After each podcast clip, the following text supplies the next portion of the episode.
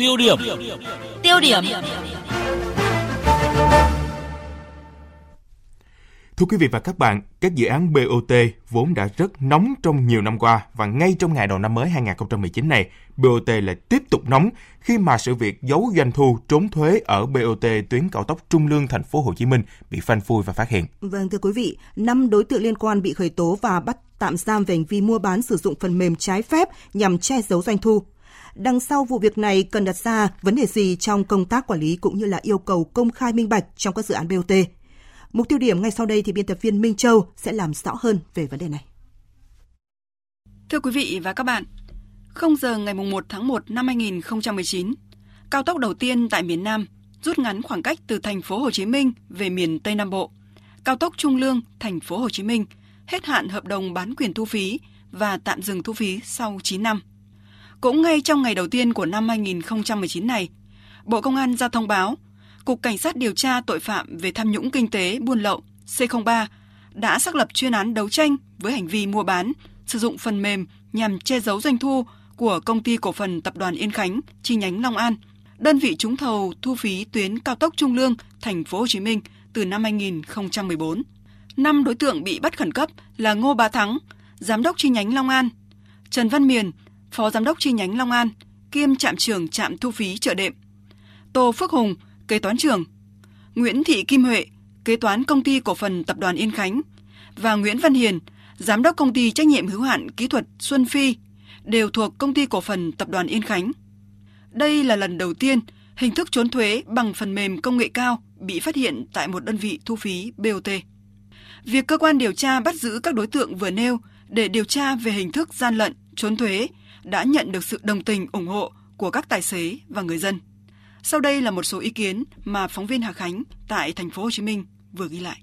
Biết người ta à, cậy quyền, cậy chức để mà người ta cắt xén bớt cái cái cái phần lợi nhuận của mình là bức xúc lắm anh ơi. Lái xe là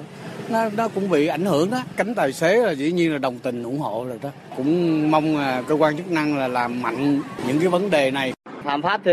thì phải xử. Nói chung cái cái đó hầu như là là nó nó cài cái phần mềm ứng dụng gì. Thì bây giờ nói chung phải quản lý chặt chẽ để yêu cầu cái cơ quan pháp luật đó, phải thực hiện đúng cái trách nhiệm của mình đối với những cái trạm thu phí như vậy. Thì nếu như mà làm triệt để được hết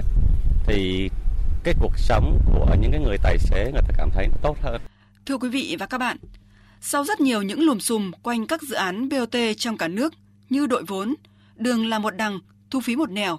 khoảng cách đặt trạm quá gần, thì nay lại lộ ra vụ việc dùng phần mềm công nghệ cao để gian lận, làm thất thu ngân sách nhà nước. Chúng ta còn nhớ năm 2016, BOT tuyến Pháp Vân Cầu Rẽ bị phát hiện khai gian doanh thu thu phí hàng ngày tới hơn 600 triệu đồng. Chuyên gia kinh tế, tiến sĩ Nguyễn Minh Phong cho rằng, vụ việc ở BOT Trung Lương, thành phố Hồ Chí Minh hay trước đó là BOT Pháp Vân Cầu Rẽ là sự tiếp nối những bước xúc cũng như những nghi vấn của công luận về tính minh bạch ở các dự án BOT. Nếu như ở cầu rẽ hoặc là một số địa điểm khác ấy, người ta thấy rằng là những cái việc mà giấu doanh thu để mà do đó là thu lợi cá nhân ấy, thì nó thể hiện ở mức độ kiểm đếm bằng tay rồi bằng phiếu vé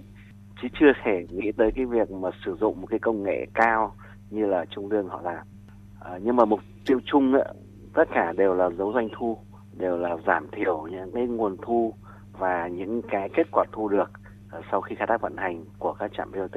và điều này nó được giải thích bởi cái chi phối lợi ích của những cái người vận hành cũng như của những người có liên quan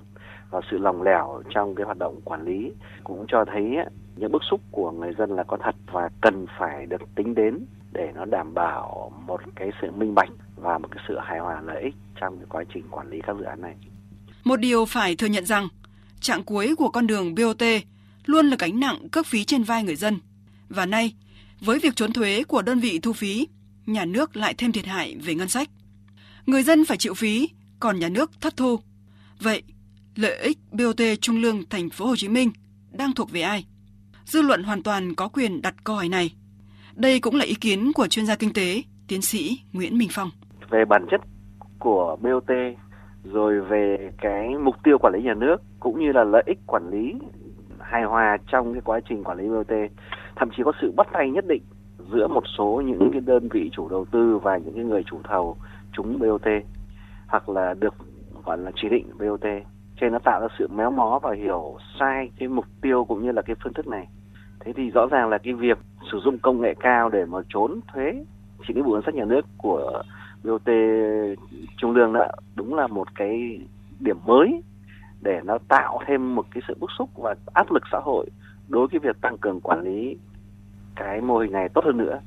nhưng chúng ta cũng cần phải khẳng định rằng là quản lý tốt hơn nữa có nghĩa là chúng ta siết lại các cái kẽ hở và làm đúng hơn về bản chất BOT để nó phát huy tác dụng tích cực chứ không phải là để mà phủ định nó.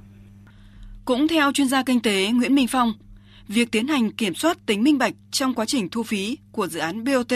không chỉ được tiến hành đối với BOT Trung Lương, Thành phố Hồ Chí Minh, mà cần phải được triển khai ở tất cả các trạm BOT trên cả nước. Cần phải rà soát toàn bộ từ quy hoạch cho tới các cái cách lựa chọn nhà thầu, rồi cách giám sát để đảm bảo cái giá thầu, cũng như vị trí ờ, thu khai thác nó tốt nhất.